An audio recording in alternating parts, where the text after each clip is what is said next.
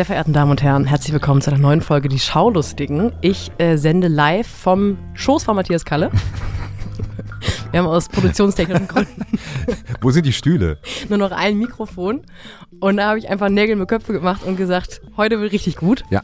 Wir sind Ihr Serien- und Fernsehpodcast des Vertrauens. Wir sind des, ähm, die Lilo zu ihrem Stitch. Wir sind der Flair zu ihrer ich jetzt- Frauenverachtung. äh, Lilo? Stitch? Naja, ein gutes Team einfach. Ah, das ist dieser Dinosaurier? Hey, Mann! wow. Äh, Moment, okay. Stitch ist ein Außerirdischer, der auf die Erde kommt, Ja. nach auf Hawaii und der beste Freund von Lilo wird. Weil Lilo hat keine Freunde, weil Lilo ein außergewöhnliches Mädchen ist, eine Waisin. Und die beiden sind ein tolles Team. Und deswegen sind So wie wir. Gen- ich Im bin einfach vor, ich habe das Gefühl, die An Anmoderation, die flutscht richtig. Entschuldigung, ich, äh, ich bin Ähm, jetzt erstmal, ich bin zwei Minuten still. Also wir sind die Lilo zu ihrem Stitch. Wir sind der Flair zu ihrer Frauenverachtung. Wir sind äh, das, was Shark Shapira für den deutschen Rap-Journalismus ist. Wir sind einfach ein unschlagbares Team. Wir sind das, was der Urknall für alle niedlichen Stegosaurier da draußen war.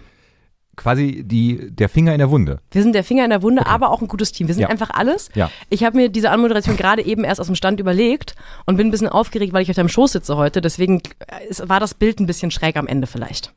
Ich finde das in Ordnung. Danke. Ich muss direkt mal einen Schluck Gin Tonic nehmen.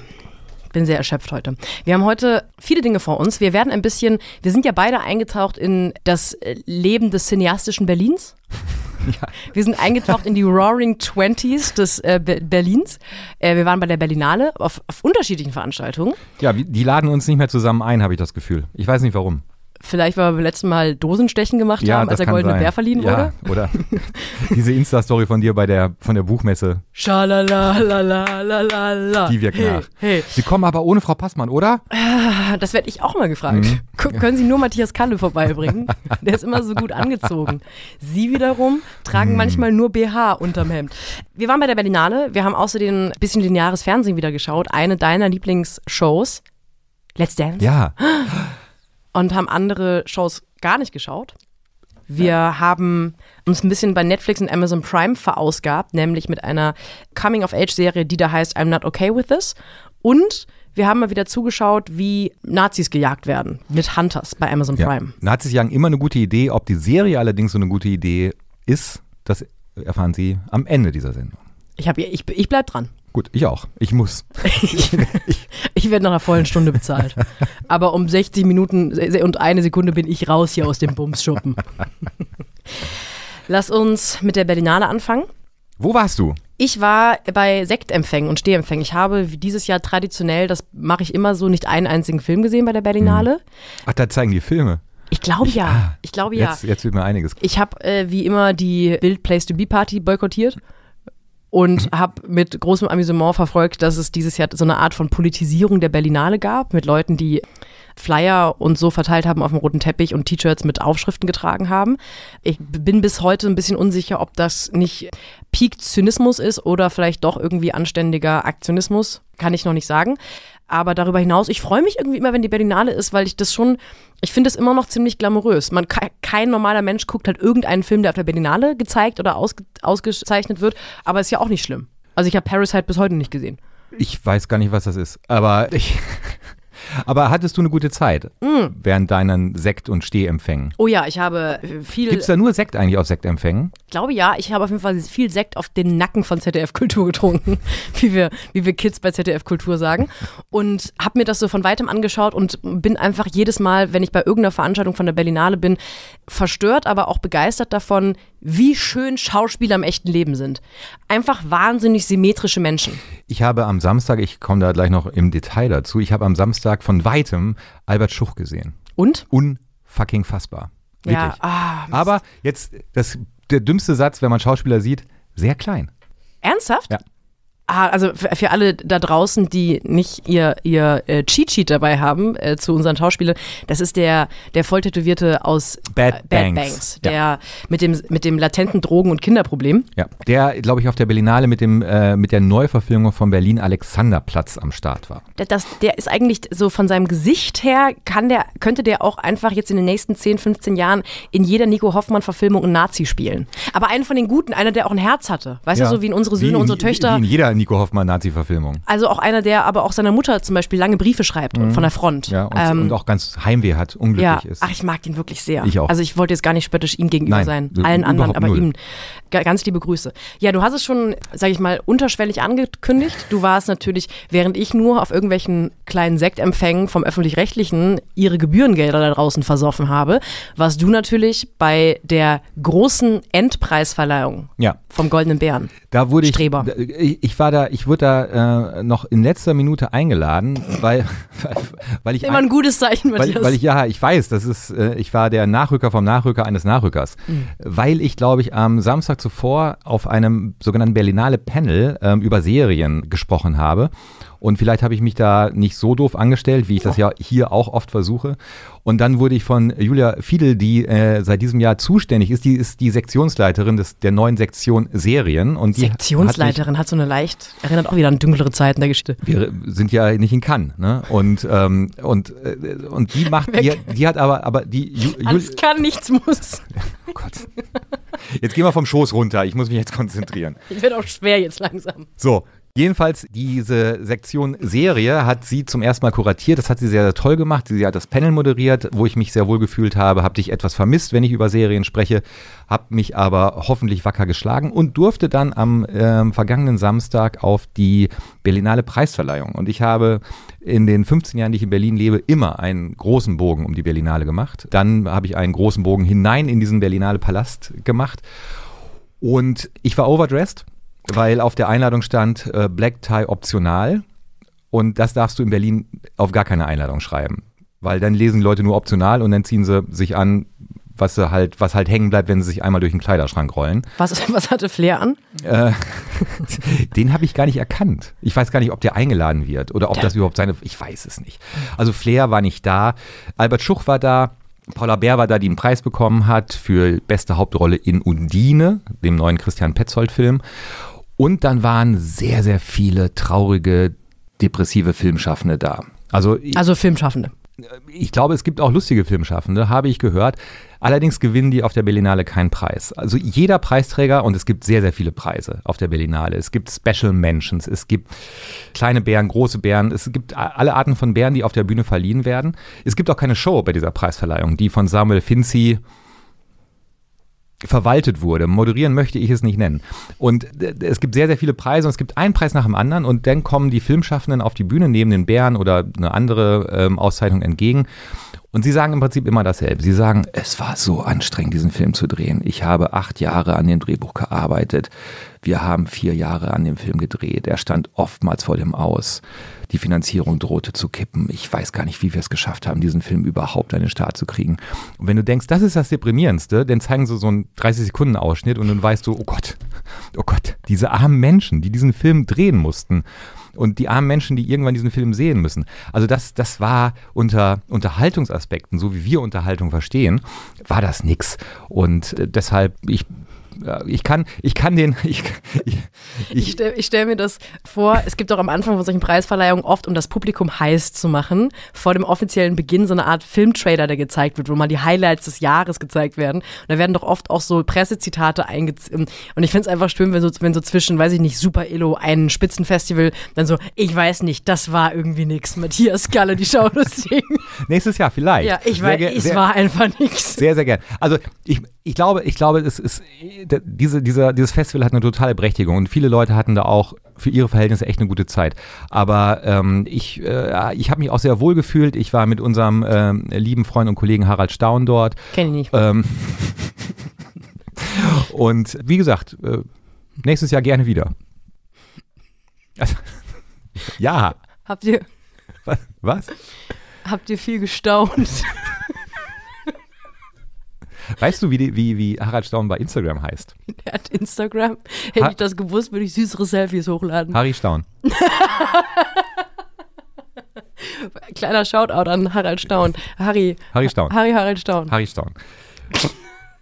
Wir hatten es nett. Wir hatten Saunett. wir hatten wir hatten es nett. Wir hatten es nett. Ja. Nein, das ist jetzt auch, ich glaube, wir müssen mal ganz kurz äh, aus unserem leicht spöttischen Grundhabitus raus. Es ist natürlich, die Berlinale ist für mich völlig unverhandelbar. Und ob man persönlich Lust darauf hat, bei Sektempfängen rumzuhängen oder sich diese Veranstaltung anzuschauen oder nicht, das ist ja erstmal völlig egal. Es gibt ja immer sehr relevante Filme, die ausgezeichnet und gezeigt werden. Und ich ich, wie du weißt und wie ich auch schon öfter in diesem Podcast gesagt habe, habe ich einen großen Spaß an professionell durchgezogenem rote Teppichzauber.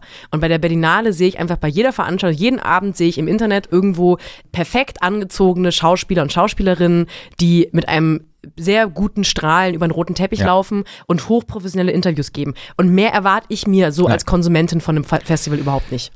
Gebe ich dir vollkommen recht, das war auch das, das Schönste. Äh, nur wenn du eine Preisverleihung machst und die auch noch in Teilen bei Dreisat äh, live gezeigt wird, dann können sich die Leute vielleicht ein bisschen mehr Mühe geben, um das Ganze als Show zu verkaufen. Also ich rede jetzt nicht von mir, ich saß da anderthalb Stunden und es war okay, Harry Staun saß neben mir, äh, wir hatten eine gute Zeit. Aber wenn ich mir vorstelle, dass sich das Menschen im Fernsehen anschauen wollen, dann muss ich ein Konzept für diese Show haben, dann muss ich äh, einen Moderator finden, der das Ganze irgendwie fluffig ähm, als Gastgeber tatsächlich moderiert. Dem müsste ich vielleicht auch so ein paar Sachen schreiben auf seine Moderationskarten. Und dann hast du auch einen schönen Kontrast dazu zu den leicht depressiven Filmschaffenden, die sich dann bedanken. Ja, also wenn du, dann, dann hält sich so irgendwie die Waage. Aber wenn die ganze Veranstaltung wahnsinnig bleiern daherkommt und, und du wirklich das Gefühl hast, keiner, aber wirklich auch keiner der Menschen, die da auf der Bühne stehen, hat jetzt irgendwie Bock, sich zu amüsieren, dann zieht sich's. Mhm. Dann zieht sie es einfach. Aber du hast vollkommen recht, die Berlinale hat ihre komplette Berechtigung. Ich freue mich auf nächstes Jahr und es kann nur besser werden. Ich möchte noch eine letzte, ich habe doch was gesehen, ich habe gelogen. Also ich habe keinen Film gesehen, aber ich habe ein ähm, Projekt von ZDF Kultur, das wurde bei einem dieser Stehempfänge dann gezeigt und ich habe mir das dann danach dann ganz reingezogen, heißt Filmfrauen und da reden Frauen aus der Filmbranche, sehr naheliegend, äh, über die Branche mhm. und das ist tatsächlich ein sehr schönes kleines Format, das glaube ich jetzt auch mit dem Grimme Online oder Grimme Preis ausgezeichnet wurde. Da ist unter anderem Annette Frier und Desiree Nosbusch dabei und den beiden einfach man, ich finde, die könnten mir auch einfach alles erzählen. Die könnten mir auch ein funktionierendes Rezept für einen Sauerteigsetzling erzählen und ich wäre begeistert. Aber das hat Spaß gemacht. Das ist aber ähm, kein, natürlich kein Film, der gezeigt wurde. Ich kann vielleicht schon mal vorwegnehmen, dass die eine oder andere Serie, die in dieser Seriensektion gezeigt wurde und die demnächst ähm, auf Streaming-Portalen oder im Fernsehen laufen werden, da ist viel Schönes dabei und zu gegebener Zeit ähm, werden wir Sie darüber auch informieren. Dieser Podcast wird präsentiert vom Hörverlag. Im neuen, hochwertig produzierten Hörbuch Hashtag Haltung hören Sie zeitlose Statements für eine offene und gerechte Gesellschaft. Originalaufnahmen großer Persönlichkeiten, von Einstein über Kästner und Lindgren bis zu Greta Thunberg, verdeutlichen, was es heißt, Haltung zu zeigen und auch in politisch stürmischen Zeiten Gerechtigkeit zu leben. Das Hörbuch gibt es direkt bei Random House und überall, wo es Bücher gibt. Lass uns doch jetzt mal wirklich über wirklich relevante Sachen sprechen. Wetten das? Wetten das? Wetten das? Goscha liest? Wetten das? Äh? Wetten das? Ja. War das nicht mal, war das nicht vorbei? Das war mal eine große Show. Klär mich auf, alter Mann. Wetten das, große, äh, große Show, Erfindung von Frank Elsner, ich glaube 1981, die erste Ausgabe von Wetten das. Einschaltquote von 120 Prozent damals. Ich glaube 1987 gab Frank Elsner an Thomas Gottschalk ab. Das wissen die wenigsten äh, dass es vor Thomas Gottschalk wirklich jemanden gab, der Wetten das moderiert hat. Ich glaube, das wissen die meisten, oder? Ist das, ist das ich weiß es nicht. Ich weiß es immer nicht. Also, weil, weil das ZDF tut ja auch so, als ob eigentlich äh, Thomas Gottschalk das Ganze erfunden hätte. Es gab denn mal eine Phase, wo ähm, ein Mann namens Wolfgang Lippert Wetten das moderiert hat. Äh, dann kam Thomas Gottschalk ganz schnell wieder zurück. Dann hat er aufgehört. Dann haben sie es mit Markus Lanz nochmal versucht. Ein gewisser Markus L I. Ja, und das war dann das Ende von Wetten das. Aber in diesem Jahr kommt im Herbst eine Jubiläumsfolge. Ich glaube, Grund ist mehr oder weniger der 70. Geburtstag von Thomas Gottschalk. Das finde ich einen genialen Move. Runde Geburtstage einfach in der ZDF-Live-Show zu feiern. Ja, weil da hat man einfach keinen Ärger mit Aufräumen. Nee. Man muss nicht diese kleinen Plastikbecher kaufen zu Hause. Man hat am nächsten Morgen keine klebrige Küche. Das ist genial. Es ist, also ich habe auch beim ZDF angefragt, wenn du in vier Jahren 30 wirst, ob wir eine Show kriegen können, dann muss ich nicht deinen Geburtstag ausrichten. Ach so, ja, was du ja sonst immer machst. Jedenfalls, irgendwann im Herbst, ich glaube, der genaue Sendetermin steht noch nicht ganz fest, ähm, kommt diese Jubiläumsausgabe von Wetten das, aber das ZDF hat bereits dazu ausgerufen, Wetten einzuschicken. Und was wollte ich Ihnen sagen, liebe Zuhörerinnen, liebe Zuhörer? Sophie und ich haben Wetten eingereicht. Aber für den anderen. Selbstverständlich. Ohne Absprache. Ja. Ich habe mir einfach, ich habe mir, ich weiß nicht, wie du es gemacht hast, ich habe mir drei Wetten überlegt, wo ich dachte, die kannst du mit Sicherheit, äh, die haben Show-Charakter, die haben Entertainment-Charakter, die haben Wiedererzählungswert und, Und- und, du ich- könntest sie aber auch bewerkstelligen. Ja, das ist eigentlich das Entscheidende. Ja. Also ich will ja mich nicht zum Affen machen, ich will ja gewinnen. Wenn, Ja. ich, wenn ich irgendwo ins Fernsehen gehe, möchte ich gewinnen. Das ist für mich, darum geht's beim Fernsehen. Hast du dir auch was überlegt? Ja. Was? Hast du auch schon eingereicht? Ich habe schon Weil eingereicht. bei mir ist auch fix, also ich habe schon mit einem Redakteur telefoniert gestern, der ist sehr interessiert. Ich habe also ich habe gefragt, ist sie angekommen die Bewerbung und dann haben sie gesagt, ja, Thomas Gottschalk würde sich das gerne persönlich anschauen. Ja. Also ich, ich weiß, ich, ich bin eigentlich guter Dinge, dass eine von den drei Wetten angenommen wird. Also er hat auch, er hat mir schon eine SMS geschrieben, Thomas Gottschalk, zu meinen, zu meinen Einreichungen zu dir und das ähm, Wortlaut ist ja, hey, hallo, ja, jawohl, hm. ja, hm, Herrschaften. Herrschaften. ah, Phil Collins. So, Nochmal kurz Michelle Hunziger angrabbeln auf dem Sofa. pass auf. Pass auf, Mädchen. Die erste Wette, die ich für dich eingereicht hat, habe, ist, also wenn ich jetzt sage ich, meine ich dich. Okay. Weil ich ja in deinem Namen eingereicht habe. Ja? Also, erste Wette. Ich wette, dass ich jeden Satz aus allen Rocky-Filmen vollenden kann, wenn Matthias Kalle die ersten zwei Worte sagt. Das ist kein Problem für mich. Oder? Das, also ich habe, da bist du ähm, doch eigentlich schon im Thema drin. da gäbe es andere Filme, wo ich nicht so bibelfest wäre. Du hast seit sechs Wochen die äh, Blu-ray-Box. genau, Also, genau. Ich habe, ja, die, die liegt äh, irgendwo. Also genau, ich habe die und ich habe da auch reingeschaut, auf jeden Fall reingeschaut. Ich habe, ähm, es gab da irgendwie Kratzer drauf, äh, muss ich zurückgeben. wir können auch gerne üben. Also, wir können, äh, wenn die die Wette annehmen, oder- nein, okay. wenn die die Wette annehmen, dann gehen wir ins Trainingslager. In zwei Tagen habe ich das, habe ich dir das reingeprügelt. Okay. Äh, nee, da, also da habe ich überhaupt gar keine Bedenken. Können die so senden? Da, Ja. Das wäre übrigens auch wahnsinnig witzig, einfach so eine Wette und aber überhaupt gar nichts können. Also du sagst einfach, wer ist nochmal, Rocky. und dann gibst du so Tipps, Sylvester Stallone, äh, wer, Hä? So, ja. ja, finde ich gut. Okay. Gute Idee. Mhm. Also, erste Wette von dir. So. Was hast du für mich eingereicht? Ich wette, dass ich einen ganzen Podcast ohne das Wort Arbeitsverweigerung aufzeichne. Hoffentlich nehmen sie die nicht. Das ist schwierig, ne? Das ist schwierig. Das aber ist, ist möglich. Das Problem ist, du dürftest auch nicht das Wort anfangen und dann absetzen. Und du dürftest auch nicht sagen, naja, Arbeitsverweigerung ist ein starkes Wort. das, ach, in Verbindung geht's auch nicht. Nee, m -m. Können Sie das Wort in einem Satz benutzen? Finde ich knifflig, aber ich glaube, dass du das hinbekommen Müsste ich auch üben mit dir. Müssten wir mal so vielleicht drei Podcasts am Stück aufnehmen. Ja. Ich- also, Podcast aber, Bootcamp. ja. Die zweite Wette, die ich für dich eingereicht habe. Ich wette, dass ich alle Haarfarben von Billie Eilish in chronologischer Reihenfolge aufsagen kann. Ja, das ist überhaupt kein Problem. Sag mal. Wir fangen an mit Eisblau, dann ging es weiter mit so einem grünstichigen Blau, hat sie, glaube ich, drüber gefärbt. Dann hatte sie ganz kurz ganz schwarze Haare, dann hat sie rauswachsen lassen. Und das war die Zeit, wo ich ein Interview mit ihr hatte, da hat sie mir nicht erzählt, dass ihre Haare abgebrochen sind. Da hat sie eine Zeit lang nicht gefärbt. Und dann kam schon die, Entschuldigung, ganz vor dem Eisblau war sie natürlich normal platinblond und hat dann irgendwann so ein gelbstichiges Blond bekommen, das war vor dem Blau. Und dann kam die Zeit mit äh, schwarze Längen und giftgrüne Ansätze. Und das hat sie bis heute. Okay. Bin ich gerade in deinem, in, deinem, in deinem Ansehen gesunken oder ich kann es nämlich gerade nicht so richtig deuten? Ich, äh, ich, ich hoffe, dass die Redakteure von Wetten das jetzt das nicht hören, weil das ist dann vielleicht, denn du bist da zu sicher. Also Ja. das ist eine zu sichere Bank, Ja, glaube ich. Die brauchen ja so ein bisschen, du hättest irgendwann stocken müssen und sagen, ah, ja genau. ah Ähm, zwischen Eisblau und ah, was, war, da, was war da? Und damit Thomas auch die, weißt du, da, nee, Tommy, wie wir ihn nennen dürfen, damit Tommy dir auch so einen Tipp geben darf. Hey, Äh, ey, ist- Stichwort Bad Guy. bist, auch im, ah. bist auch im Bett geil. Göffel. Ja, so, ja, so haben mich die. Leute in meinen 30ern auch genannt. So, großen Applaus. Leider nicht geklappt. Leider. Jetzt muss Matthias Kalle in ein Ja. Eisfach springen. Ich dachte immer, Billy Idol wäre nur blond. William Eyelash. William. Ich habe als zweite Wette, ich wette, dass ich alle Einfallstraßen im Landkreis Minden-Westfalen nur am Geräusch erkenne, dass ein Opel Corsa beim Befahren macht. Ja. Das Okay. stimmt. Sofort. So, aber sofort. B, B61. Stiftsallee.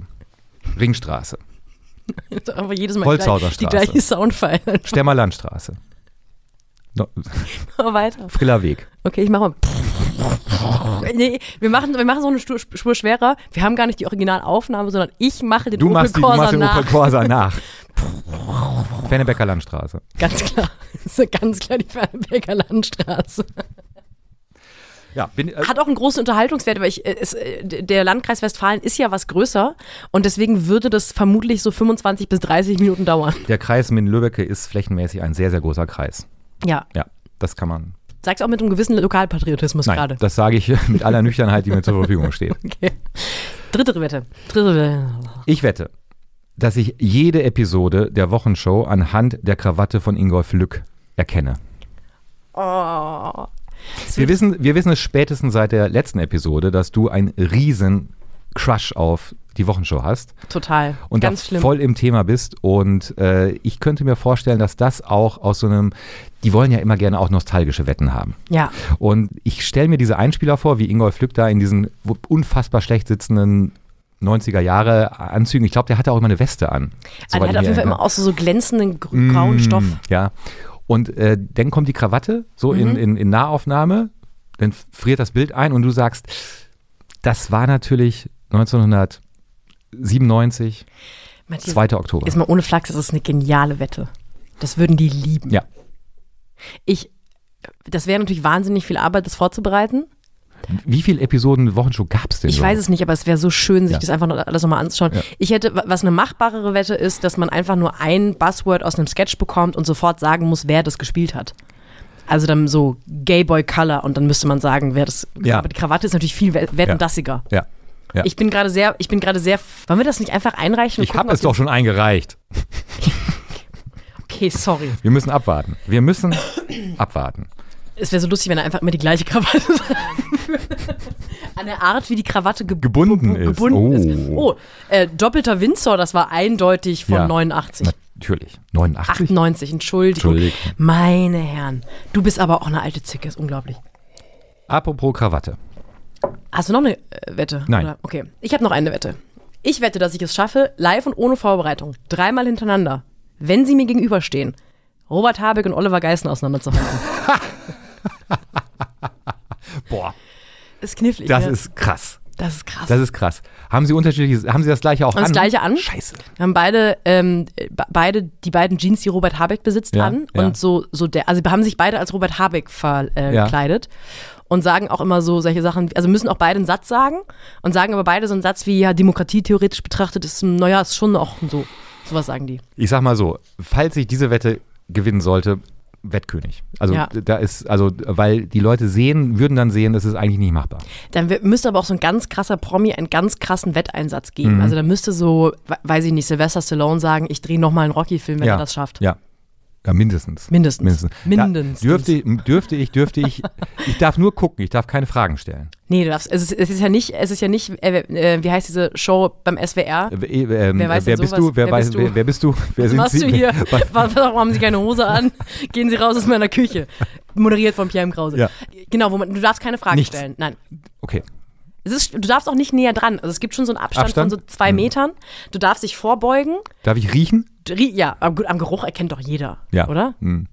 Oh, ich, also ich finde es ich find's knifflig. Das ist knifflig. Ja. Also ich, ich fände es am schönsten, ich glaube, wenn wir die Krawattenwette und die Habeck-Wette, also das ist auch ein Zuschauermagnet. Zuschauer. Ne? Also da, der, Das wäre auch so lustig, wenn wir, das, wenn, wenn wir einfach beide unabhängig voneinander eine Zusage bekommen würden. Ja. Und dann, Mensch, was machst du denn hier? irre. Na, ich hab, bin ja mit dieser Habeck-Wette. Ach komm. Ja Und ich habe mir, ich habe mir dafür irgendwie 600 Episoden von der Wochenshow siebenmal angeschaut und du musst einfach nur Oliver Geißen und Robert Habeck gegenüberstehen und sagen, ich werde es nicht, Jungs. Es ist einfach, Ich, so, ihr seid wie ich gebe auf. Ich, ich gebe, nee, komm, das kann kein Mensch. Fertig. Auch nach dem ersten Versuch, ich gebe auf. Das ist mir einfach zu schwierig. Wer von euch ist denn jetzt Robert Geis? ah, schön. Schön. Das haben wir. Abgehakt. Da freue ich mich. Leute, das wir- ja. im äh, Jubiläumssendung schalten Sie ein. Wahrscheinlich mit Sophie Passmann und Matthias Kalt. Ich gehe fest davon aus. Ja.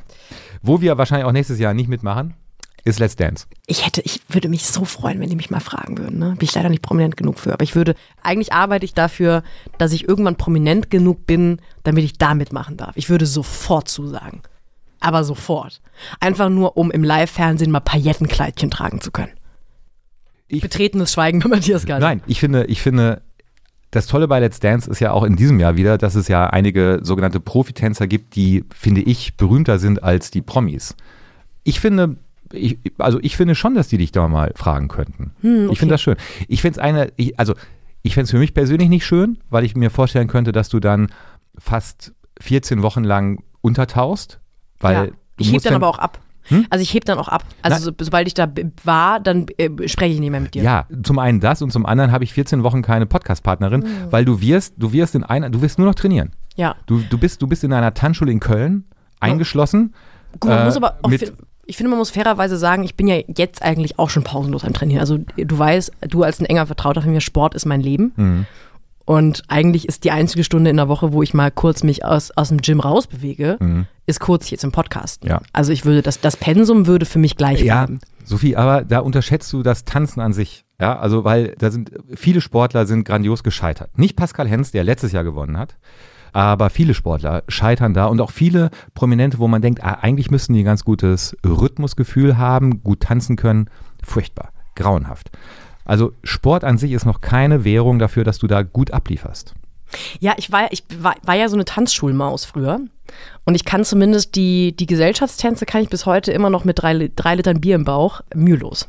Also ich glaube tatsächlich, ich würde da, ich würde, ich glaube, ich wäre eine von denen, wo so ein Joachim Lambi sagen, also der würde, glaube ich, so mit, mit dem rechten Mundwinkel einmal kurz amüsiert grinsen und würde mir dann so liebgemeinte zwei Punkte geben, weil ich einmal mich kurz vertanzt habe oder so. Aber ich glaube, ich wäre eine von denen, die die Leute eher positiv überrascht. Auch durch meine warmherzige Art. Das kann sein. Okay, machen wir weiter im Text. So.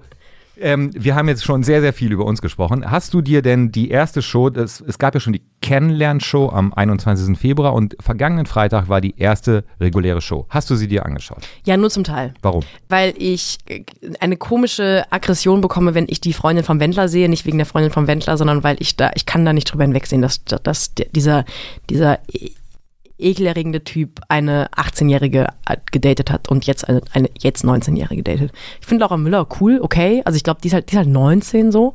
Und ich glaube, dass jetzt nicht unbedingt alle Eltern sagen, ja, finde ich richtig spitze, dass sie irgendwie lassiv mit Champagner im Bauchnabel irgendwo in Mallorca am Pool für einen Playboy posiert. Aber mich macht das auf eine Art und Weise, ich bin aber auch sehr feinfühlig in letzten. Ich merke, also habe ich auch bei einer Serie, die wir gleich besprechen, gemerkt, ich bin gerade so in so einem komischen Ding, wo ich schlecht auf negative Emotionen aus meinem Bildschirm reagiere und habe deswegen, ich konnte das nicht entertaining genießen. Sorry. Aber vielleicht nächste Woche nochmal. Die wird auch nicht rausfliegen. Die wird bis zum Ende mittanzen. Das heißt, es wird diese Staffel schwer für mich. Ja, wobei, wobei ähm, die Jury war schon ähm, relativ hart zu ihr. Weil ich glaube, das, was ihr äh, vor allem vorgeworfen wurde, war, sie soll sich weniger aufs Posen und mehr aufs Tanzen konzentrieren. Also man merkte ihr auch an, als sie getanzt hat, dass sie immer froh war, wenn es so, eine, so einen Freeze-Moment gab, wo sie einfach nur stehen konnte.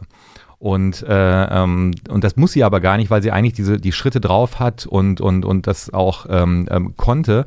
Aber sie hat sich dann mehr auf das andere verlassen. Das war ein großer äh, Kritikpunkt der Jury. Da fällt mir ein, bevor wir zu Let's Dance wieder zurückkehren, hast du äh, am Sonntagabend Pocher gegen Wendler gesehen? Auch nicht. Ich kann, ich kann, also ich habe, äh, das Einzige, was ich gesehen habe, ist, ähm, dass der po dass Pocher ein T-Shirt anhatte, auf dem Wendler das Original stand, aber mit Tippfehler. Nein, das hatte Wendler. Äh, genau, Entschuldigung, Wendler hat ein T-Shirt mit Wendler das Original und Ja. da stand Origin Original. ja, Original war falsch geschrieben. Und ich habe gehört, dass es viele Leute gab, die das am Anfang für einen PR-Coup hielten, die gesagt haben, nee, so, un also so unglaubwürdig finde ich es gar nicht mehr, dass sie das innerhalb von einer Woche zusammengeklöppelt haben.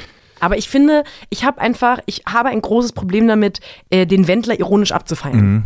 Ich, das ist auch nicht mein, ist auch nicht mein Thema. Das ist auch nicht mein Thema, aber ganz kurz nur, weil du es nicht gesehen hast. Ich fand, ich fand das, was sie da gemacht, ich glaube sofort, dass sie diese Sendung in einer Woche zusammengeklöppelt haben, weil die Spiele waren äh, von einer Einfallslosigkeit. Da ist jeder Kindergeburtstag wirklich interessanter. Und was Laura von Torra, die moderiert hat, da veranstaltet hat, ähm, das war auch wirklich Arbeitsverweigerung. Wie bitte was? Um es, Arbeitsverweigerung. Kenn ich gar nicht mehr aufschreiben. Ähm, natürlich äh, ist es so, dass ich, ich freue mich schon, ich freue mich schon darauf, mit wem Oliver Pocher in drei Jahren sogenanntes Beef hat, damit es dann wieder eine sehr, sehr schlechte RTL-Show werden kann. Vor drei Jahren war es Boris Becker. Boris Becker hat zu dem Zeitpunkt interessanterweise das gleiche Management wie Oliver Pocher gehabt. Bin mal gespannt. Ja, ich bin mal gespannt. Also ich glaube, ich glaube, in, in, also das Zynische ist ja eigentlich sollte das eine Win-Win-Situation für beide sein. Für Oliver Pocher, der als Comedian jetzt äh, keine Rolle mehr spielt, für den Wendler, der als Musiker keine Rolle mehr spielt. So eine Show wie äh, gestern, wenn sie so lieblos zusammengestückelt ist, so lieblos wegmoderiert wird von Laura von Torra, dann ist da niemand mitgeholfen. Und von mir aus äh, brauchen wir jetzt in dieser Sekunde nicht mehr über den Wendler und Laura Müller sprechen, sondern vielleicht über die schönen Momente, die wir beide beim Let's Dance schauen erlebt haben und gesehen haben. Welche da war doch eine. Welche schönen Momente hattest du denn? Einiges da. Ich habe es ja fast vor einem Jahr, als wir über Let's Dance gesprochen haben, ja schon einmal versucht, dir zu erklären, diese, diese Großartigkeit, einmal, dass es, dass es tatsächlich live ist und dass alles, was da passiert, passiert dort einfach und kann nicht rausgeschnitten werden, kann nicht rückgängig gemacht werden. Das finde ich ganz, ganz großartig. Dann finde ich es wirklich großartig, die Diversität, die diese Show hat und zwar einfach die ist einfach nur da. Die wird auch nicht thematisiert. Wir haben darüber schon ähm, bei diversen Netflix-Folgen äh, äh, gesprochen. Das ist einfach so. Es ist eine sehr diverse Show. Dann ist es etwas, wo sich Prominente, anders als bei anderen Formaten, wie zum Beispiel Dschungelcamp, nicht zum Affen machen, sondern die nehmen dieses Tanzen wirklich ernst und sie werden auch nicht vorgeführt, auch wenn Joachim Lambi in der Jury manchmal harte Worte findet.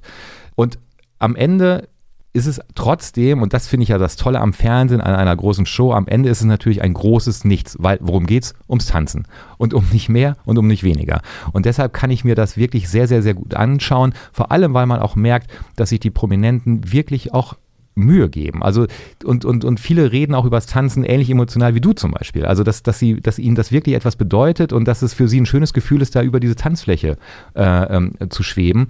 Und das sieht mitunter auch wirklich wahnsinnig schön aus und ähm, es ist eine, eine große Harmonieinsel am Freitagabend, diese, diese, diese Show. Von daher habe ich auch diese erste Show der neuen Staffel wirklich wieder sehr, sehr gerne geschaut. Warum gucken wir eigentlich nicht jeden Freitag zusammen Let's Dance?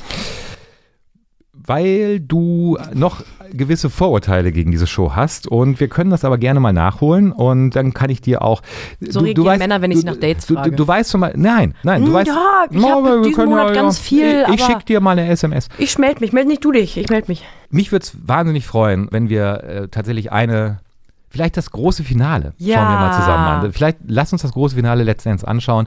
Ich mache Häppchen. Häppchen, ich sorge für Getränke. Champagner wäre angebracht. Kommen Sie alle vorbei. Kommen Sie alle vorbei, wenn äh, Sophie Passmann und Matthias Kalle das große Let's Dance-Finale. Oh, wir könnten so Public Viewing machen. Wir mieten das Olympiastadion, machen noch ein paar Petitionen. Das wird wir anfangen, Let's Dance. Ja. Und in den Werbepausen tanzen Sophie und ich. Cha-cha-cha. Und Salsa. Alles. Tango auch. Großes Finale.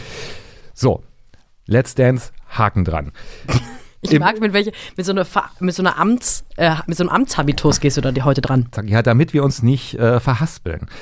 Während Let's Dance läuft und so schön ist, wollte ich dich fragen, läuft eigentlich immer noch Germany's Sex Topmodel? Oder muss ich mal kurz erstmal abhusten und dann in meinen Unterlagen schauen. Ähm, äh, ganz kurz. Ja, läuft noch. Roger Williamson schreibt: Eine unschöne Frau mit laubgesägtem Gouvernantenprofil bringt kleine Mädchen zum Weinen, indem sie ihre orthodoxe, hochgerüstete Belanglosigkeit zum Maßstab humaner Seinserfüllung hochschwindelt, über Persönlichkeit redet, sich aber kaum mehr erinnern kann, was das ist, und sollte diese je zum Vorschein kommen, sie mit Rauswurf bestraft. Der Exzess der Nichtigkeit aber erreicht seinen Höhepunkt, wo Heidi Nationale mit knallchargen Pathos und einer Pause, in der man die Leere ihres Kopfes wabern hört, ihre gestrenge Entscheidung mitteilt und Wertes von Unwert im Leben scheidet. Da möchte man dann elegant und stilsicher, wie der Dichter sagt, sechs Sorten Scheiße aus ihr rausprügeln, wenn es bloß nicht so frauenfeindlich wäre. Matthias K. Lass uns bitte zu So einer, lass uns zu einer Netflix-Produktion kommen, die da heißt I'm Not Okay With This.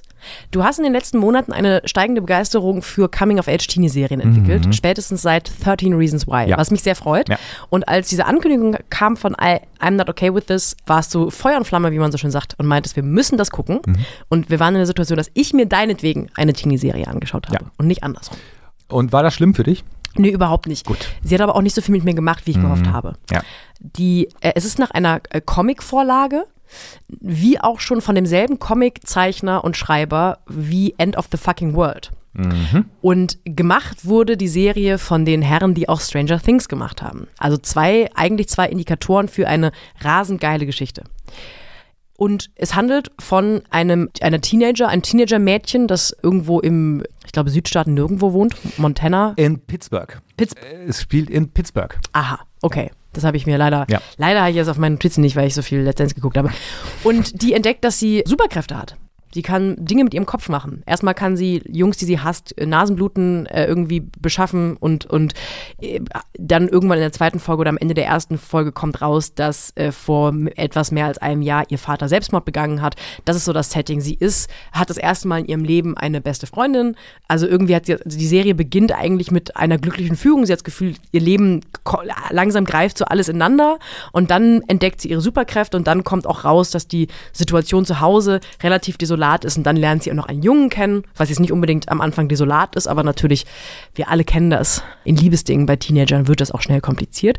Das ist so das Setting. Lass uns mit den Sachen anfangen, die mich sehr gefreut haben. Super cooles Drehbuch, super coole Frauenfiguren. Also die Protagonistin ist äh, in der ersten Folge zum Beispiel redet sie sehr leidenschaftlich von ihren äh, hässlichen Pickeln auf dem Oberschenkel und das erste Date mit dem Jungen, den sie dann hat, dann zeigen sie sich gegenseitig so ihre Aknennarben. Es ist so eine grandiose Szene. Äh, Ich glaube, also diese Szene müsste eigentlich jeden pickligen Teenager damit versöhnen mit dieser doofen Sache, die man möglicherweise mal für ein, zwei Jahre hat, weil ähm, diese Pickelzeig-Szene, wie ich sie hier in meinem Skript genannt habe, führt zum Sex. Ja, Ohne zu viel zu verraten. Dinge, die auch sonst nie passieren im echten Leben. Sie sollten vielleicht. Sie soll, also weil, weil sie zeigt ihm ihrs, er zeigt ihr seins und, Und dann und geht's dann, ab. ja, so. Ab dafür. Wirklich, ich fand eine wahnsinnig schöne Idee. Ja, und ich finde auch darüber hinaus, ich bin ja nicht so der große Fan von übernatürlichen Serien. Bin ich auch bei Stranger Things ja nie gewesen. Also ich, mich hat ja immer eher bei Stranger Things die ähm, diese tolle Coming-of-Age-Erzählung interessiert. Und ob da jetzt, ob es da ein, ein böses Wesen in der Unterwelt gibt oder nicht, das war mir immer Bums. Mir war auch in äh, I'm Not Okay With This völlig egal, ob die Superkräfte hat. Das hätten die meine, also für mich hätten die das auch rausstreichen können. Ich finde einen ganz tollen Humor, so im Umgang mit eigenen irgendwie Unzulänglichkeiten. Also sie irgendwann beschreibt sie sich selbst als skinny ugly. So, ja, ich bin irgendwie dünn, aber auch wahnsinnig, ich sehe so ein bisschen so trollig dabei aus. Sehr, irgendwie sehr liebevolle Protagonisten, Protagonistinnen, große Weirdos. Der Junge, mit dem sie Sex hat, sieht aus, als hätten sie Timothée Chalamet nicht bekommen, weil er zu teuer ist.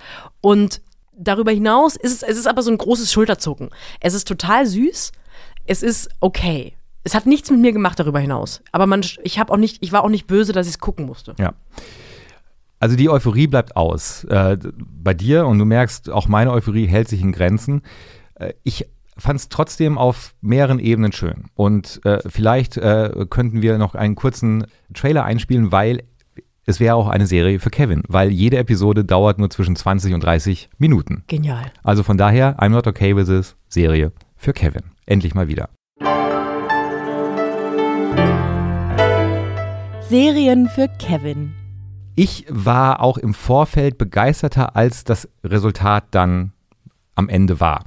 Äh, das lag zum einen an dem Cast, du hast es schon angesprochen. Sophia Lillis spielt die ähm, Hauptrolle, die mich schon in der mittelmäßigen Verfilmung von S von Stephen King begeistert hat, wo sie Beverly March spielt.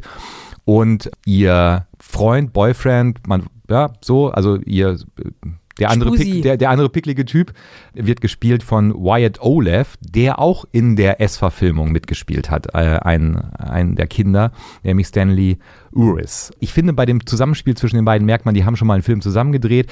Da war irgendwie so eine große Sympathie und äh, man schaut sich gerne an, wie die miteinander umgehen. Dann kann ich eine Serie schon nicht schlecht finden, wenn es in dem ersten drei Minuten entweder der zweiten oder der dritten Folge sich die männliche Hauptrolle äh, für eine Party fertig macht und ähm, im Hintergrund läuft The King of Rock'n'Roll von Prefab Sprout. Äh, und Ja. er, er singt dazu und, und das sind wunderschöne drei Minuten und ähm, da, da zeigt sich natürlich aber auch, weil äh, auch diese Serie spielt ja im Hier und Jetzt, dass sich die Leute, die diese Serie ausgedacht haben, die die Drehbücher geschrieben hat, haben, schon was älter sind und gerne nochmal die größten Hits ihrer Jugend denn in diese Serie einbauen wollen. Als äh, Prefab Sprout, als das eingespielt wurde, habe ich zwei Dinge gedacht. Erstens, spätestens da war mir ganz klar, dass die Macher erstens von Stranger Things und jetzt von dieser Serie, dass du eigentlich ganz dringend mit dem ein Bier trinken gehen müsstest, was wahrscheinlich dann enden würde, dass sie um 5 Uhr nachts irgendwie durch Berlin Arm in Arm lauft und das gesamte Album Steve McQueen nachsingt, so. Und das andere ist, dass ich, ich könnte stundenlang mit dir darüber sprechen, was es mit diesem, wir haben da schon öfter darüber gesprochen, aber wir sind ja noch nicht zum Kern der Sache gekommen, was es mit diesem Trend auf sich hat, dass Teenie-Serien eine gewisse Zeitlosigkeit, vielleicht sogar eine absichtliche Nostalgie bekommen. Weil auch die Kleidung wieder in Ja. I'm Not Okay With This. Ja. Es, ich glaube, es kommt nicht ein einziger zeitgenössischer Song. Es, ist, es sind immer irgendwie so Sachen aus den 80ern. Das jüngste war, glaube ich, 90er. Und die Leute tragen auch Klamotten, die manchmal zeitlos, manchmal absichtlich irgendwie nostalgisch wirken. Also der Junge zum Beispiel trägt immer so, so eher so hüfthohe, weite Hosen, wo ich denke, so der frühe Mick Jagger hat, hat sowas Ja. vielleicht getragen, Ja. aber mit Sicherheit kein Junge heute. Und ich finde das total schön. Und Sex Education ja genau das gleiche, haben wir auch letztens drüber gesprochen, aber es irritiert mich auch immer ein bisschen. Ich kann mir nur vor, also der Junge in, in I'm Not Okay With This ähm, äh, hört ja auch zum Beispiel nur Platten, also Ja. richtig Vinyl und so. Und ich könnte mir immer, also das ist vielleicht eine zu einfache Erklärung, aber dass tatsächlich die äh, Macherinnen und Macher und die Drehbuchschreiberinnen und Drehbuchschreiber sich selber gerne da reinschreiben. Ja, also sozusagen die, die traurige, lustige Variante des eigenen Teenager selbst da nochmal noch abfeiern mit all dem, worunter man damals gelitten hat, ähm, weil diese auch, auch da ist ja, äh, spielt ja so ein Footballer wieder eine äh, sehr seltsame Rolle. Und, und dieser Footballer ist natürlich komplett im Hier und Jetzt, ja, weißt du, mit Frisur und Klamotten und so weiter und so fort, aber er ist halt kein Sympathieträger. Die Sympathieträger sind diese sehr, sehr nostalgischen Nerds. Das ist total interessant, was du sagst, weil ich das auch gerade in Sex Education zum Beispiel, fällt, fällt es mir auf, aus dem Kopf auch auf. Alle Antagonisten sind eigentlich sehr 2020. Ja. Und alle Sympathieträger sind sehr zeitlos oder sehr 80er. Ja. Weil es gibt keinen, es gibt keinen äh, Jog, der auch Platten hat. Und auch in 13 Reasons Why zum Beispiel waren die ganzen Jogs auch immer sehr zeitgenössisch Ja. angezogen und auch immer Ha- Habitus und auch eher so Smartphone und Social Media genau, affin. Genau. Was ich natürlich Genau. sehr nachvollziehbar finde und ich, ich, es funktioniert ja auch gut. Also es ist gar nichts, was ich irgendwie kulturpessimistisch betrachte und sage, uiuiui, ei wei. Aber wir haben ja auch über diese HBO-Serie Euphoria gesprochen, die das ja zum Beispiel nicht macht. Natürlich verbindet die sehr nostalgische Elemente, gerade musikalisch, aber mit hypermodernen Generation Z-Elementen.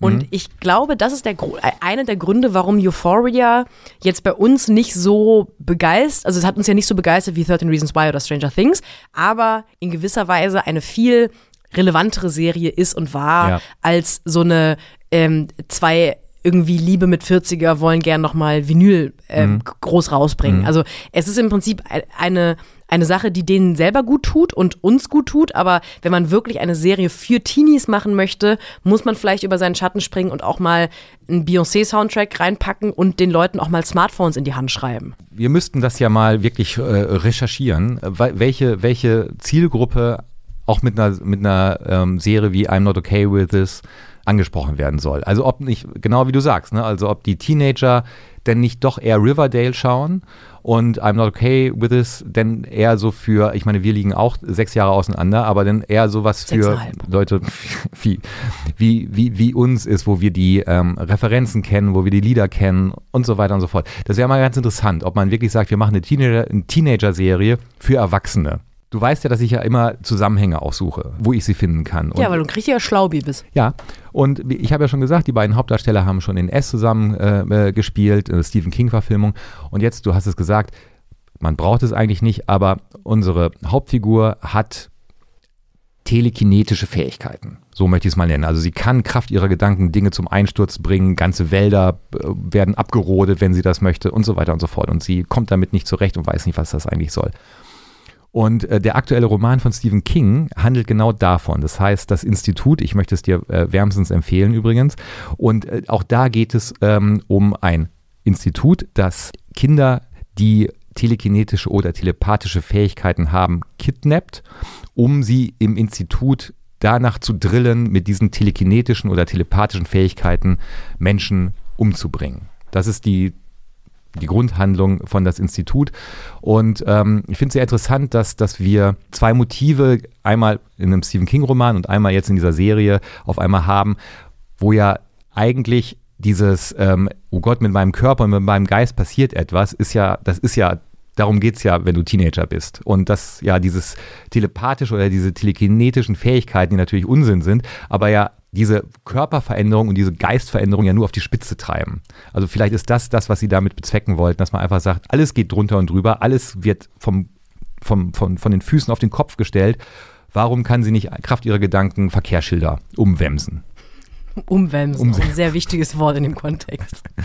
So. Sollte also, viel öfter benutzt werden. Äh, also von daher, vielleicht, vielleicht hätte man es alles ein bisschen mit mehr Zug machen können, mit, mehr, mit einer gewissen Dringlichkeit machen können. Aber ich, wir haben in diesem Jahr schon schlechtere Serien gesehen. Ja, absolut. So, das kann man, das kann man auf jeden Fall sagen. Und als Serie für Kevin, wie gesagt, 20 Minuten, ich glaube maximal 30 Minuten, machen sich eine Badewanne voll, schauen sich I'm Not Okay With It an. Badevolle, Badewanne, voll, mit Champagner. voll mit Champagner. Und seit, dann seit der Wahl in Hamburg badet Kevin Kühnert ohnehin nur noch in Veuve Clicquot. so ist das. Lass uns doch zum Abschluss noch über was Enttäuschendes sprechen. Mm, ja, müssen wir. Nazis. Ja. Da, Nazis immer, für mich immer persönlich ein Downer. Immer ein Downer, immer scheiße, aber wenn sie gejagt werden, soll es mir recht sein. Antideutsche Grüße von den Schaulustigen. Hallo. Hunter ist eine Serie bei Amazon Prime, die für mich aussieht, als hätte Quentin Tarantino mit Wes Anderson zusammen Bilder gemacht. Mhm eine fiktive Serie. Äh, Nazis haben ähm, äh, nach dem Zusammenbruch des Dritten Reichs das Dritte Reich verlassen und sich in den USA niedergelassen, haben es geschafft, äh, an relativ wichtige Schnittstellen in der Politik zu kommen. Wie wir in der realen Welt nennen wir das Verfassungsschutz? Ja. Äh, in Deutschland ist es der Verfassungsschutz, in den USA sind es diverse Ministerien, äh, wo die untergekommen sind und die sind auch alle miteinander noch verbunden und äh, versuchen eigentlich das Vierte Reich äh, aufzubauen, wenn es geht in den USA. Und Al Pacino, der die äh, Hauptrolle spielt, hat eine äh, Gruppe von Menschen äh, zusammengetrommelt, weil er von dieser Nazi-Verschwörung innerhalb der USA weiß, um diese Nazis aufzuspüren und zu töten. Das ist die Grundgeschichte. Wie gesagt, wir spielen, äh, spielt vor allem in, in New York der, des Jahres 1977. Ich hatte schon beim Beginn des Schauens eine, einen großen Bauchschmerz mit der Serie und zwar nicht, weil ich der Serie irgendwas unterstellt habe, sondern weil ich um einen Artikel nicht drumherum gekommen bin. Ich glaube in der New York Times, mhm. ich bin mir aber nicht sicher, wo die Frage behandelt wurde, ob ein spezielles Bild, eine spezielle äh, Erfindung von der Serie, von den Serienmachern und Macherinnen wirklich nötig war. Es ging nämlich darum, dass es eine Szene gibt, wo gezeigt wird, dass im Konzentrationslager Buchenwald, wenn ich mich jetzt nicht komplett irre, von Nazis, von äh, KZ-Aufsehern ein Schachspiel gemacht wurde mit Juden und Jüdinnen, die in diesem KZ waren, auf einem Lebens, also auf die, die Figuren waren quasi Menschen und immer wenn eine Figur geschlagen wurde, wurde die niedergeschossen. Und das war das ein, ich habe nur einen Screenshot davon gesehen, das ist eine, eine, eine Szene, die in Hunters vorkommt. Und dann wurde natürlich in diesem Artikel eigentlich die Frage gestellt, darf man sowas fiktionalisieren? Schadet das nicht dem eigentlichen, dem eigentlichen Versuch, genau diese Erinnerungskultur Kultur zu entfiktionalisieren und mit Fakten zu unterfüttern, was ja leider heute noch schwieriger ist als vor einigen Jahrzehnten? Und ich habe diesen Artikel mit durchgelesen. Ich habe nur gemerkt, dass äh, allein das Wissen, dass diese Szene existiert, mich diese Serie hat schauen lassen in einer eigenartigen Hab-Acht-Stellung. Ja. Und damit meine ich jetzt gar nicht, ich, ich, sage gar nicht, also ich weiß gar nicht, ob ich der Meinung bin, dass das geht oder nicht geht. Ich habe nur gemerkt, zu wissen, dass diese Szene existiert, hat in mir so viel gemacht, dass ich das nicht fertig gucken konnte. Ja. Ich bin auch gar nicht bis zu der Folge gekommen, wo das passiert. Ich habe nur, das hat komische Dinge in mir gemacht. Ich kann das total nachvollziehen, vor allem wenn man auch weiß, dass sich auch die äh, Macherinnen und Macher äh, Gedenkstätte Auschwitz auch zu Wort gemeldet haben und äh, gerade diese Szene heftig kritisieren. Ähm, und sie sagen, das geht nicht, man muss und da haben Sie, glaube ich, vollkommen recht. Man muss bei der Darstellung dieses unfassbaren Verbrechens der Konzentrationslager auch in einer fiktionalen Serie bei den Tatsachen bleiben, weil die Tatsachen sind grauenhaft genug. Und da noch einen draufzusetzen in so einer Tarantino-artigen Idee, wir lassen jetzt mal KZ-Insassen gegeneinander im Schachspiel antreten. Und wenn eine Figur geschlagen wird, ist es gleichbedeutend mit äh, Tod. Dann finde ich es wirklich nicht zulässig und ähm, äh, grundweg falsch. Und ähm, ich glaube, dass, äh, dass, dass das Andenken an dem, was passiert ist, äh, von den Leuten, die dieses Andenken bewahren, richtig bewahrt wird. Und wenn die sich dagegen aussprechen, dann haben sie jedes Recht dazu, sich dagegen auszusprechen. Ja, absolut. Und ähm, gerade in dem Kontext, also mit dem im, im Hinterkopf, die ersten beiden Szenen der ersten Folge, sind mhm. auch schon welche, wo ich ehrlich gesagt Schwierigkeiten habe, dem eine gesamt komplette Fiktionalisierung zu unterstellen, weil die erste Einstellung ist eine, deswegen habe ich sofort an Wes Anderson gedacht, eine unglaublich so, so hochgejazzt, äh, Farb, Sättigung hoch, Farben sehr doll, viel so pastellig bunt. Und es äh, spielt äh, irgendein ein hohes Tier, macht eine Party und äh, tagsüber am, an seinem, seinem Pool. Und die Frau, von dem Mann, der eingeladen wird, erkennt ihn als offensichtlich ein Nazi, der in den 40er Jahren in Polen Juden und Jüdinnen abgeschlachtet hat und kriegt einen hysterischen Anfall. Daraufhin erschießt er alle Leute um sich rum, seine Frau, Freunde, ich glaube die Kinder auch, die im Pool schwimmen und sagt dann eben so äh, Heil Hitler, so und sagt auf Deutsch natürlich judenverachtendste antisemitische Dinge und da war mein erstes mein erstes Gefühl, ja, die Sache mit, der, mit, dem, mit dem Vierten Reich kann erfunden sein, aber das sehe ich eins zu eins so eigentlich jeden zweiten Tag in irgendeinem Online-Magazin. Mhm. Und also als Artikel, als Meldung. Mhm. Und die zweite Einstellung ist, als in New York, in den, weiterhin im New York der 70er, ein äh, jüdischer Teenie oder so ein 18-jähriger Drogen dealt mhm. und von dem Kerl, der ihn so ein bisschen abziehen möchte und nicht mehr Geld geben möchte, halt judenfeindlichst beschimpft mhm. wird. Und das sind alles Stereotype und Beschimpfungen, die ich auch so leider schmerzlicherweise ständig im Internet lese, ständig meist, manchmal auch irgendwie pseudo verintellektualisiert, nicht wörtlich ausgesprochen, aber als Argument irgendwo sehe. Das heißt, die ersten beiden Szenen, die man sieht, sind halt schwerlichst fiktional. Ja. Das ist eigentlich ja. nur ähm, Antisemitismus in ein Drehbuch gegossen. Und dann auch noch da drauf eine Szene aus dem KZ zu erfinden, da, da ist der Kontext für mich noch schwieriger, als er ohnehin in jeder anderen Serie wäre. Hinzu kommt noch, die, die Fiktionalisierung findet dann ja vor allem in der Art und Weise statt, wie es gemacht wurde. Ähm, mich hat diese, diese ersten fünf Minuten, von der du sprichst, also dieses Grillfest irgendwo im Freien mit diesem Typen, der Nazi ist und dann diese Leute umbringt, auch seine Familie umbringt. Die Farben und das ganze Setting hat mich tatsächlich total erinnert an das Soundgarden-Video Black Hole Sun.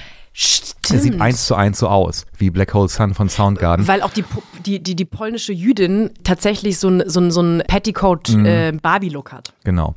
Und dann, und, und, und das war dann auch für mich der Moment, wo ich so dachte, okay, diese Idee in so eine Serie die ganze Zeit irgendwelche Pop-Referenzen. Wir haben schon gesagt Wes Anderson, wir haben gesagt Tarantino. Dann gibt es halt diese, diese Reminiszenz an das Musikvideo von Soundgarden.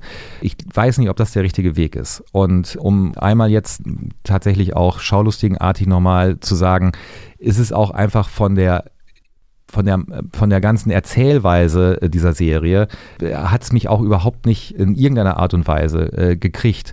Al Pacino, den wir noch vor kurzem gefeiert haben als einziger Lichtblick in Irishman, verwaltet im Prinzip, also für Al Pacino ist dieser Auftritt in Hunters im Prinzip, ich mache nochmal ein Best-of aller Gesten, die ich in den 50 Jahren meiner Karriere gemacht habe. So, das macht, der das Wischfinger. Macht, das macht Al Pacino, ja, oder dieses Achselzucken. Ja. Nur Achselzucken und dann leicht gebeugt durch die Gegend gehen und man merkt Al Pacino eigentlich auch schon an, dass er dachte, scheiße, das hätte ich mal nie unterschreiben sollen, dieses Engagement. Ja. Jetzt mache ich, strenge ich mich nicht mehr an, sondern ich mache das, was 50 Jahre irgendwie gut geklappt hat und hoffentlich ist das bald vorbei. Wenn man böse sein möchte, kann man, finde ich, den Machern und Macherinnen auch so eine Art von intellektueller Anti-Haltung unterstellen, weil ich finde, wenn man sich ein paar Folgen anschaut, drängt sich schon sehr auf, dass die mit einem Selbstbild in die Arbeiten gegangen sind an dieser Serie. Naja, wir erzählen ja eine Geschichte von den Guten, wir erzählen ja Geschichten von, von, von einem Nazi-Jäger, mhm. von Nazi-Jägern. Das heißt, wir sind ja gefeit vor einem Vorwurf vom Reproduzieren von Antisemitismus oder Geschichtsklitterung. Ja.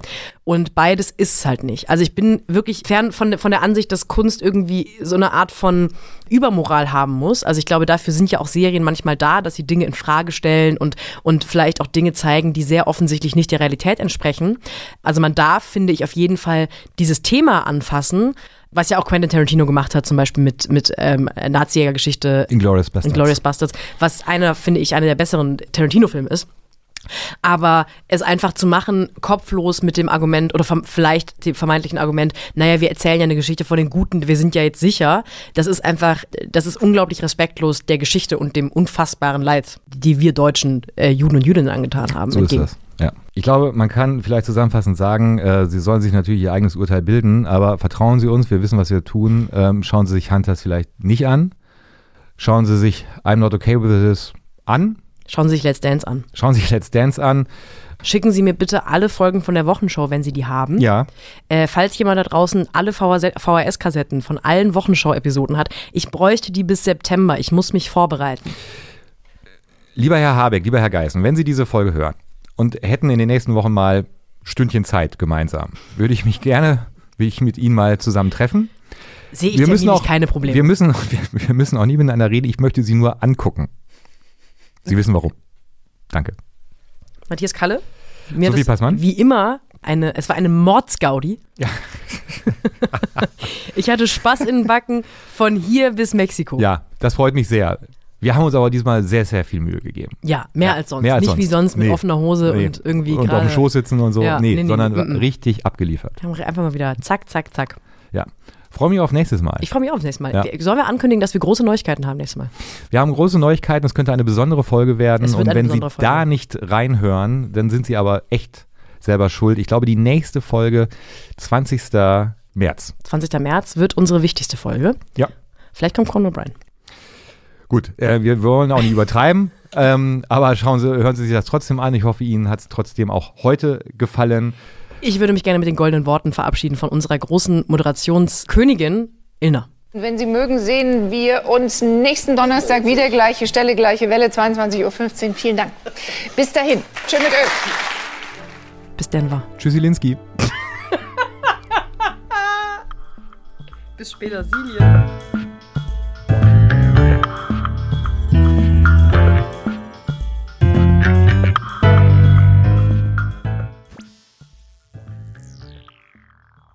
Ja, komm. Komm her, Ich bin doch jetzt da. komm her, Mäuschen. So, Kleine, komm mal her. du kleine Krawallmaus. Lass mal gucken, wie du schmeckst. Oh Gott. Da haben wir doch schon unseren Hidden Track. Gott. Ich setze mich jetzt auf deinen Schoß, Matthias. Ja, diese, diese Folge widmen wir Flair.